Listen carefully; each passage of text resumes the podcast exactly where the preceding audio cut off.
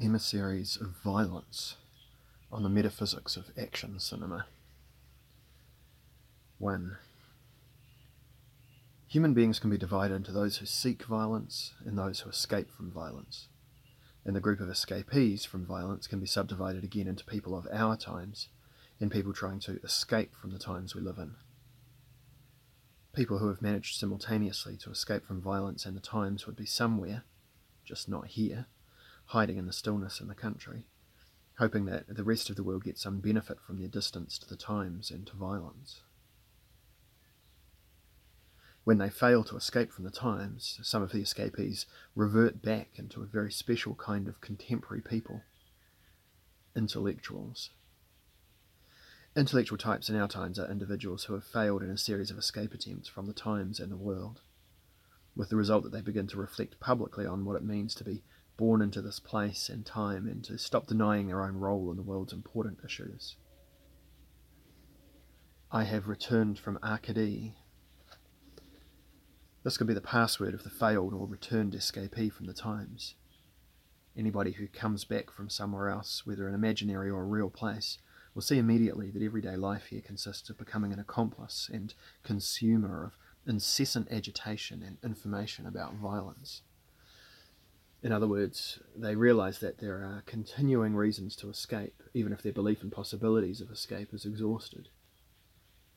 What is the first thing we notice when we get back from somewhere else, from salvation, from vacation?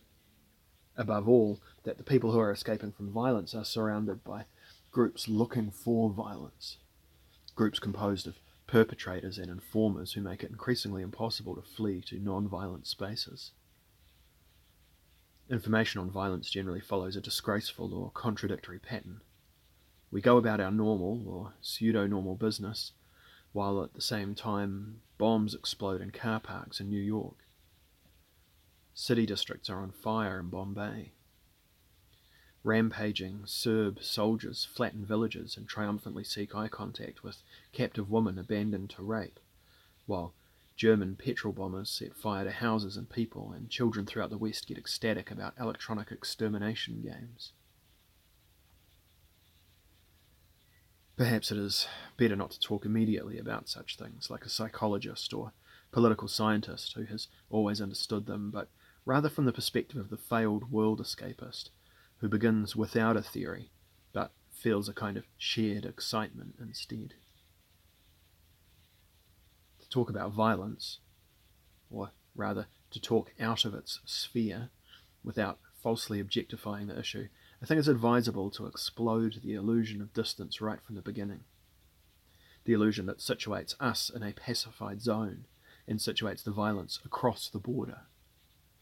Instead, I suggest an exercise in spherical thought in which sphere, sphere is translated in the literal Greek sense of the word as ball. Let us explore this topic in the style of meditation with balls. Considerations on violence could begin with the memory of the hyperball that we can describe here without further ado as capital B being. Existence would mean always being in a sphere or being incorporated by a sphere. My proposition is that what we usually describe as violence without thinking and in relation to individual cases has a spherical format by nature or in its form of dissemination. When it exists, then it does so in the mode of being everywhere, or in other words, an elementary or mediated dissemination. One cannot stand facing the sphere like a panel picture, despite what Lucretius says in this didactic poem 'Tis sweet when down the mighty main the winds roll up its waste of waters from the land to watch another's labouring anguish far. Not that we joyously delight that man should thus be smitten, but because 'tis sweet to mark what evils we ourselves be spared.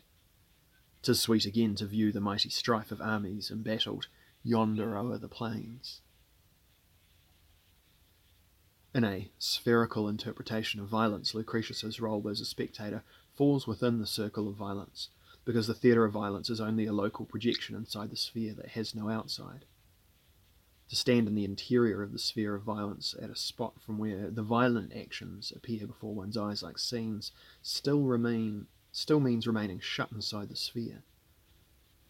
If we wanted to express this relationship as a formula, we would say being in the world means being subject to the might of, with the latter transcending all individual cases, being subject to the might of kidnappers, the might of bankers, the might of a jealous partner, or whatever else could attack you on all sides, ending in God's mighty hand in whose grip we are told some people feel better than in any other impenetrable shell. Let us listen once again, calmly if possible, to the potentially panic inducing formula. Being in the world means being subject to power. And think about the impact of this sentence. As I shall show, there is a long story behind its exaggerated tone. I want to complete this exaggerated theorem with an exaggerated story to set the proper tone for relaxing into less extreme observations. Readers of James Clavell's epic about Japan, Shogun, will remember a terribly cruel episode at the beginning of the novel. Shortly after Captain Blackthorne's ship lands on the Japanese coast, one of the twelve sailors is chosen by a straw poll to substitute for the entire crew and to be tortured and executed by the samurai of the territorial lord, Yabu. A man named Vinck draws the lot, but in the scrum with Yabu's thugs, another sailor named Pieterzoon is picked out and taken away for the horrific execution. He is the man who will undergo the long, torturous death, an apocalyptic beginning to Japanese European relations. Starting at sunset, Pieterzoon is seethed at medium temperature in a huge iron cauldron used by fishermen in winter to boil whale oil and fish glue. The torturer has special orders to draw out the procedure. From a distance, Lord Yabu listened to the screams of the sailor in the boiling water all night long before sending a samurai named Omi to report to him on the condition of the man in the cauldron. the screams began when the moon was high. Yabu was kneeling in the inner garden of Omi's house, motionless. He watched the moonlight in the blossom tree, the branches jet against the lighter, lighter sky, the clustered blooms now barely tinted. A petal spiraled, and he thought, Beauty is not less for falling in the breeze. You looked into the barbarian's eyes Yes, Yabu-sama. Omi was kneeling now behind the daimyo, ten paces away. Yabu had remained immobile. Moonlight shadowed his kimono and made a phallus of his sword handle. What did you see? Madness. The essence of madness. I've never seen eyes like that, and limitless terror. Three petals fell gently. Make up a poem about him. Omi tried to force his brain to work. Then, wishing he were more adequate, he said, His eyes were just the end of hell, all pain, articulate. Shrieks came wafting up fainter now, the distance seeming to make their cut more cruel.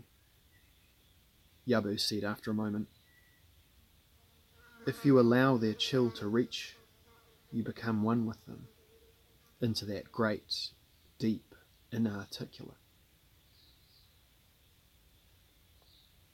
Well, now we understand.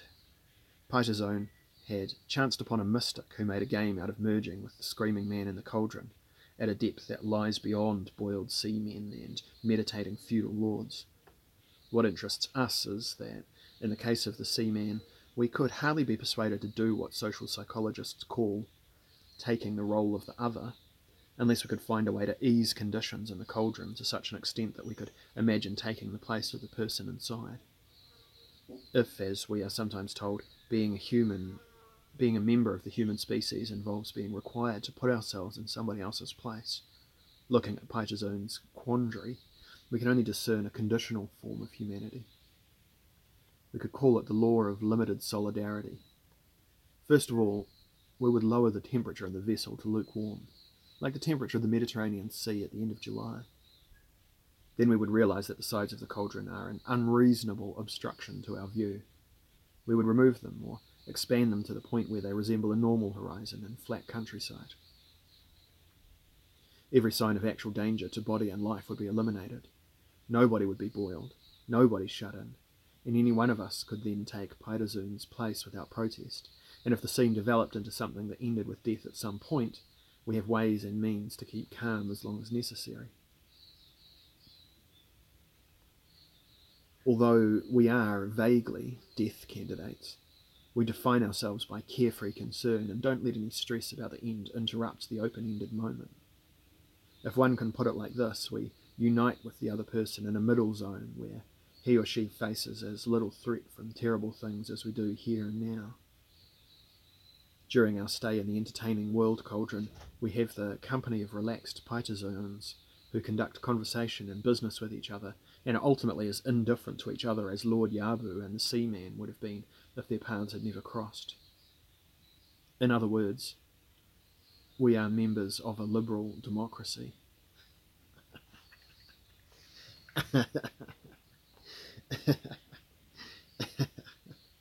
I love the way Sloterdijk puts the barb in.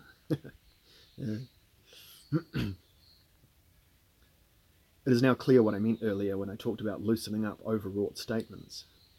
If we say that being in the world essentially means being subject to the power of something, this should not apply in the radical sense of Pieterzoon's story. It is our responsibility to dissolve the panic motif to the extent that we can see ourselves in the world, like a bather in the sea in July at a place from where we can call out to our girlfriend or boyfriend and say, I can still stand at this point. Everybody knows that the sea can change, too, and if it did, it would be fatal to stay there. If we are cheerfully in the midst of things, soluble in the sea like water in the middle of water, it is only because while we are in the state of being in there, we have no reason to think about how we are going to get out. If we apply this to the fluid of violence in which we are dissolved, it tells us that we may well enjoy specific states of being inside something the summary state and the bourgeois state, whereas if we found ourselves in the middle of some other states, we would start panicking and looking for a way out. In what follows, I shall examine the question of the way humans who dissolve in violence behave when they have to get out of the terrible bath. Perhaps all of history is only the history of solutions to violence.